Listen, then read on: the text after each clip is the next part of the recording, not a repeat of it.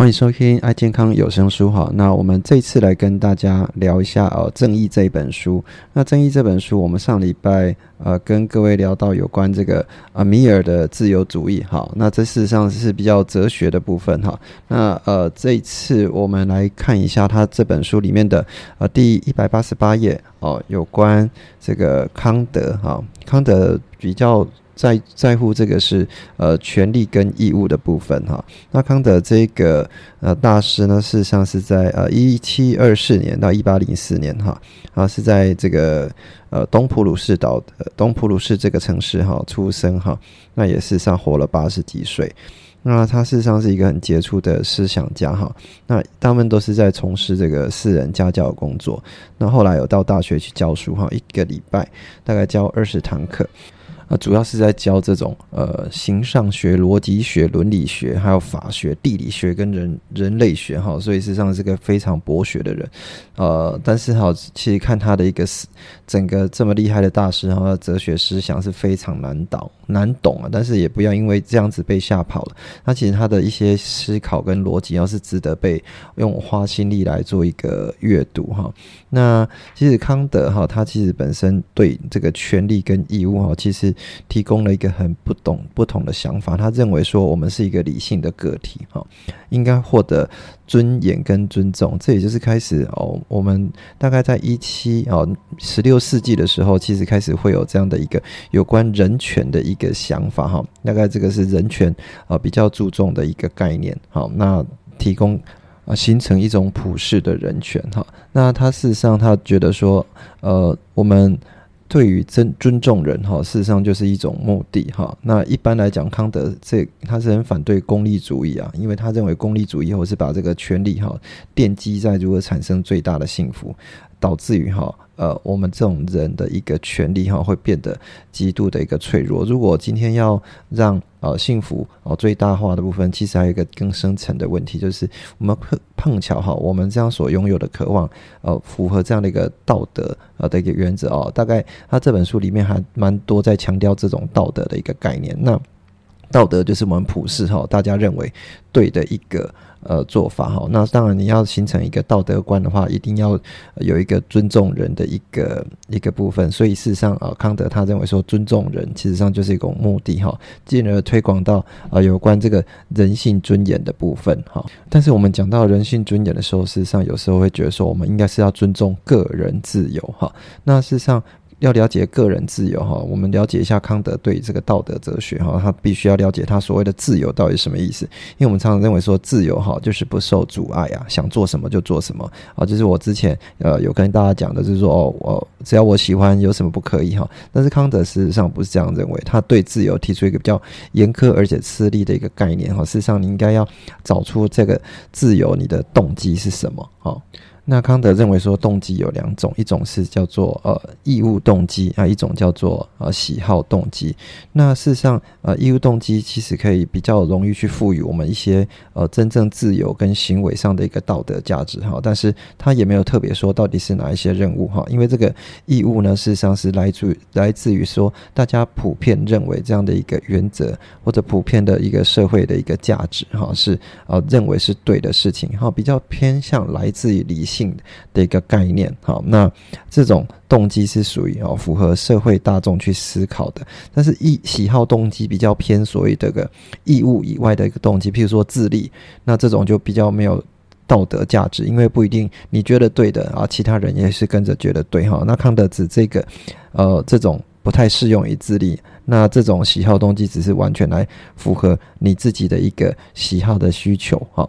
好，那举例一下，呃，譬如说自立的部分，哈，有一个，呃，康德举出举出了几个例子，哈，用来凸显义务跟喜好这样的一个动机的一个差别。第一个例子是涉及这个精明的商店的老板，他比较，呃。呃，事实上很有经验啊，但是相对于一个小朋友哈，他比如说缺乏经验的一个顾客哈，假设一个小孩，他走进这个杂货店的来买吐司，当然店老板哈可以对他多收一点钱哈，这种是高于一个一般吐司的一个价格，这种价格就是来自于什么？一种叫做他属于自立的一个喜好的动机哈，这种动机事实上就是呃没有尊重到呃达成一个道德的一个一个要求哈，所以照理讲哈，按照应该所有大家的一个。收费应该都是一样的哈，所以呃。后来就是有一句话叫“童叟无欺”啊，哈，这个是比较偏重于这种义务动机，你是有一个原则哈，而且相关的一个一个经营的过念。过程都是比较符合我们认为都是一些诚实的重要性哈。那这个也是呃，他针对一个故事哈，以前哈在马里兰大学哈对对抗这个猖獗的作弊问题，要求学生要签署保证不作弊的一个承诺。那当然学校会提供一个诱因，赠送这个签署承诺的一个折扣卡。那折扣卡你去购物的话，可以享有一些折扣，但是没有人说到底是学多少学生是为了比披萨店的折扣而承诺不作弊啊？这种呃比较。来自于诚实跟理性的一个作为，到底有没有道德上的一个价值？那康德认为说，这种哈，事实上会来自于一种呃他律的部分哈，因为你今天的整所有的一个决策，如果是受到哦外界的一个刺激哈或感官的一个影响，事实上这就不是一个真正的一个自由。那这种真正自由，你就不是遵从一个真正来自于人性的一个原则哈。那刚刚讲的。人性的一个原则是有很大的一个部分是呃天地啊宇宙事实上已经给我们的一个正确的一个价值观，这个价值观是符合我们人性的部分。那针对呃这种呃来自于理性的部分哈，那我们那么要去定义出来说哦道德的最高指导原则是什么？那事实上康德的答案，他用一种呃对比式或二元式的一个答案哈来解释这件事情哈，包含啊义务哦，比如说在道德里面哈义务到义义务相对于喜好，然后在自由部分哈自主，那在相较于他律哈他律就是你自己想要决定的，或者是。别人要求你哦去做的一个决定，或者是相受到相关的感官刺激哈，这种他力决定的部分，或者是理性啊，理性它里面有讲到一个叫做定言令式，相较于假言令式啊，这个事实上一开始我看的时候有点难懂哈，但是事实上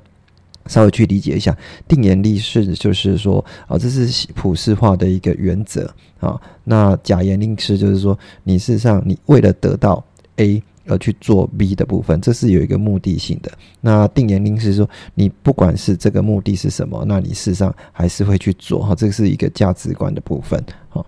在康德的眼中，那定言令是具有无条件的一种指挥力量哈。他事实上说，这个定言令是哈，关注的不是行为的内容，而是可能以及可能带来的后果，而是行为的形式以及产生行为的这种原则哈。那这种原则其实是呃本质上的一个善哈，是由心理倾向所。形成的，不管是结果怎么样哈，都会去做这件事情哈。那这种定言令是会把我们的一个行为哈普变形成一种普世的行为准则。那这种行为准则，大家啊共同来做遵守的话，就会形成一种哦具有呃相当好的一个价价值然后道德的部分。好，那。这个把人视为目的，哈，人性的部分是很重要，哈。我们来看一下，哈，他康德举的一个例子就是自杀例子，哈。那事实上，谋杀跟自杀事实上都抵触这种他认为的说普世原则跟定言令式啊。有时候大家觉得说，那我尊重人性、尊重自由，哈。如果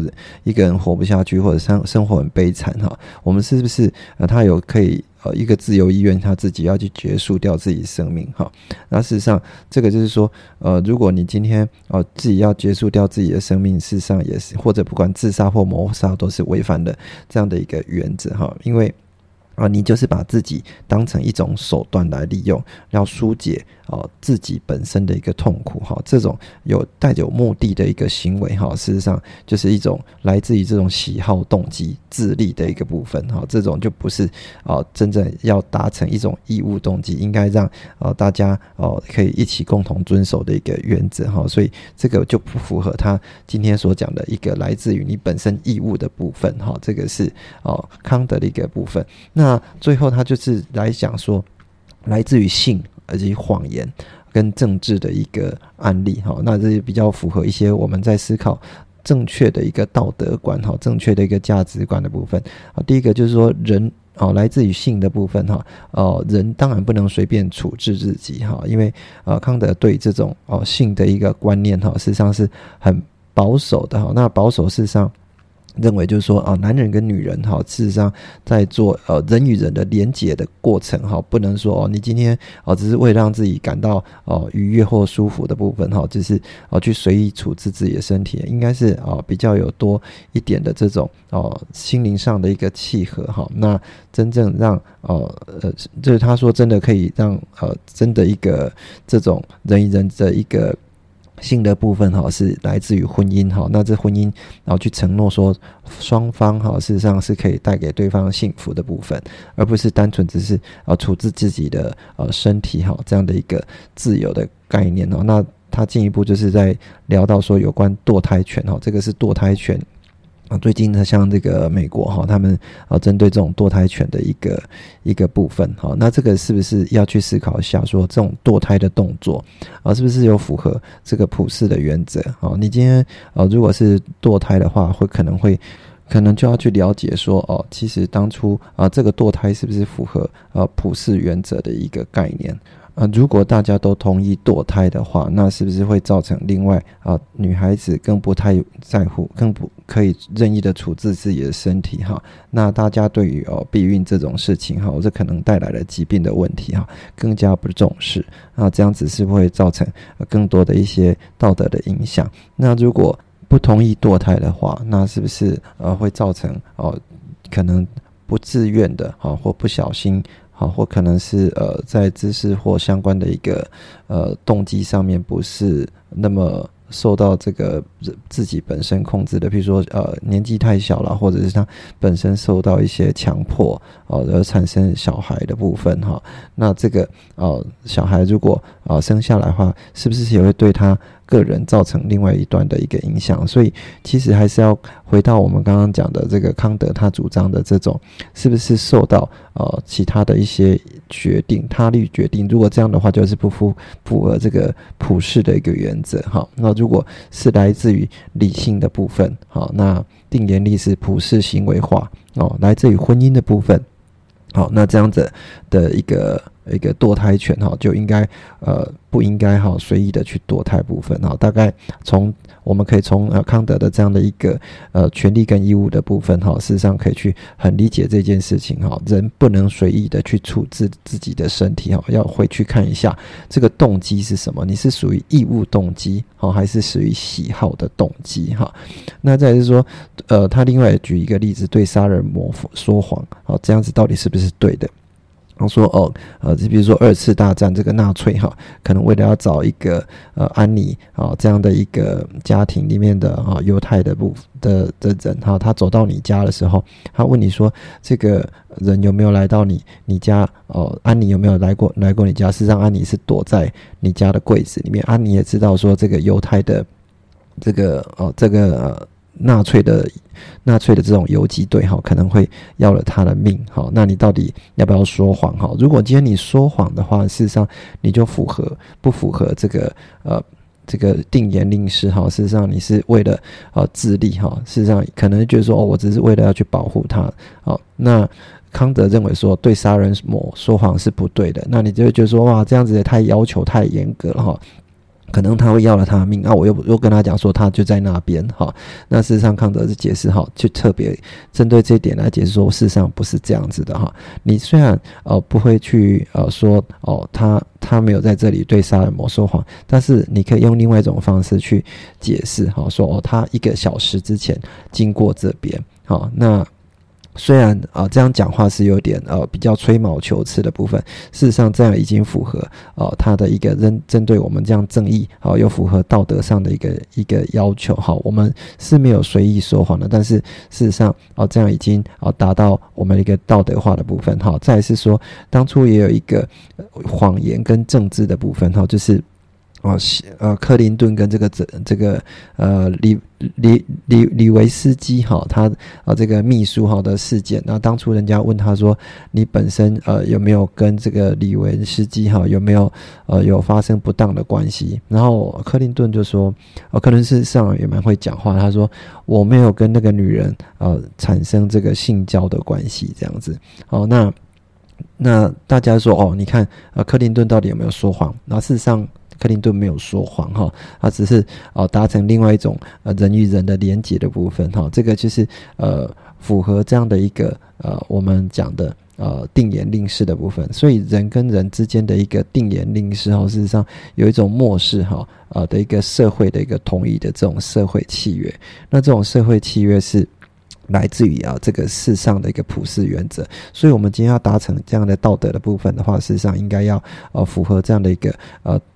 普世原则部分。所以我们在做相关的行为准则，大部分都要来自这种理性的部分。这个是呃比较符合我们今天呃跟各位介绍的康德的一个正有关权利跟义务的一个逻辑哈。那呃。大家会形成一种社会上的一个共同契约哈，那这边就有另外一个呃学者哈，呃是一个思想家，他就呃在呃二十世纪也蛮伟大的一个思想家哈，就是叫做呃罗尔斯哈，罗尔斯是一九二一年跟二零零二年哈一个美国的政治家，他事实上对这样的一个问题提出另外一种启发的答案，因为大家可能说我今天呃社会契约大家漠视同意哈，但是很有可能会讲你今天本身的一个。初始的一个平等的状态，事实上是不太一样啊。有些人是啊，他本身就是出生在资源比较好的地方；有些人他可能他天生就是比较没有一个比较好的一个资源哈，甚至然后他本身的听不到，或者是他本身在身体上有一些残疾的部分。那这样的部分的话，你你是不是哦还要用寻求这样大家共同的一个法则来做一个要求的部分哈？所以。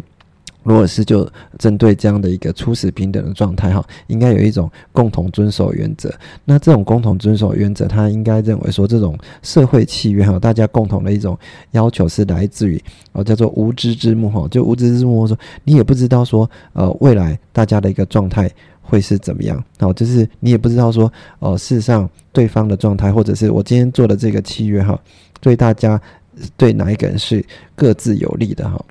那这样一在这样的状态之下，哈，这样的定下来的一个社会契约才是有大家共同一个遵守的必要，哈。那这边哦，就是呃，举例一下，哈，社会契约应该是来自于这种哦义务跟互惠的部分，哈，那就是说有一些自主性，我愿意做这件事情，而且彼此也是有。呃，互相都有呃有有互相都有利益给呃赚得的部分哈，但是呃这样的一部分就真的可以达成我们说一个属于一个完美的一个社会契约哈？当然不是哈，因为有时候说哦双方同意这样子是不是真正啊是一个很好良好的契约，还是要决定说呃大家对于这样的一个背景跟知识是不是有 OK 的哈？那就举了一个例子，第一个。哦，有关他的这个作者哈，他是上小朋友大儿子跟小儿子当初很很喜欢这种棒球卡的部分。那事实上大儿子哈比较了解这种球卡跟卡片的价值，有时会向弟弟提出这种不公平的一个交换理论哈。这事实上在我们啊现实社会也会很多哈，因为你本身对这种产品的资讯比较多哈，就会产生这种资讯不对等，那进而产生这种交易上的一个落差哈。也许你双方都同意，但是事实上呃知识或者是交易资讯比较。较不对等的那一方，那他当然他会获呃受到比较一一些呃损失的部分哈，所以事实上光有同意不能构成这种义务跟互惠哈。那他也举了一个例子哈，就是说几年前他在报纸上看到一个比较极端的案例哈，芝加哥有一个年老的寡妇，她发现自己的家里的马桶啊漏水。那他就雇佣了包商帮他修理，结果包商帮他修理马桶竟然要价是五万元哈，那，当当然也签签署了这样的一个契约，那最后。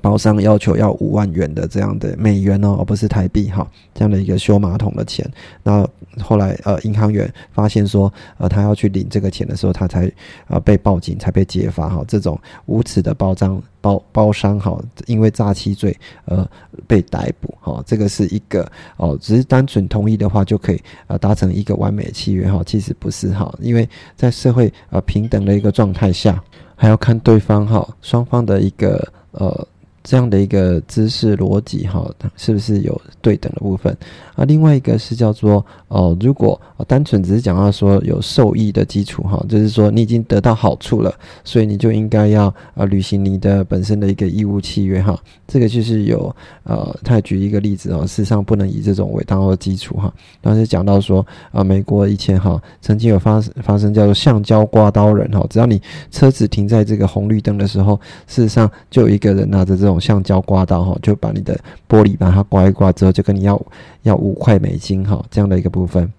后来也引起哈，为什么你不能不给钱？因为你已经呃受益了哈，你已经呃被我哦做了这样的一个服务，你事实上应该付我相关的一个服务费的部分哈。啊，这样也是不符合啊罗尔斯他要求的一个平等论哈。那另外啊，以下也举一个例子，叫做山姆的行动修车了哈。那这个啊是作者本身遇到的哈，就是啊他在山上哈，有看到一个叫山姆行行动维修车的部分，只要你车子坏掉，他就会过来。但是他要跟你收费的时候说，如果今天呃使用超过五分钟的话哈，修理超过五分钟，你就要付我钱哈。那我修了五五十分钟还是没有修好，你还是一样要付我钱，因为你都已经。呃，受益的部分哈，所以啊，这个是一个落实的平等论哈，大家应该是呃，在这样的一个呃无知之幕之后的一个社会契约，要一个平等的状态，这种社会契约才会有一个正式的一个成立的部分哈。那啊，另外啊，他如果是有提出啊，这样子我们要正视一个人哈，天生会有不平等的一个。一个内容哈，譬如说我跟乔丹比起来，就乔丹当然就是比较会打球，那他比较打球，他身高比我高啊，啊，或者是有一些人他家境就会比较好哦，天生出来家境就会比较好，那这样的一个差异的一个原则的部分产生这种差异，我们应该怎么样让这个差异缩小哈？呃，落实这样一个平等论的部分才会符合我们。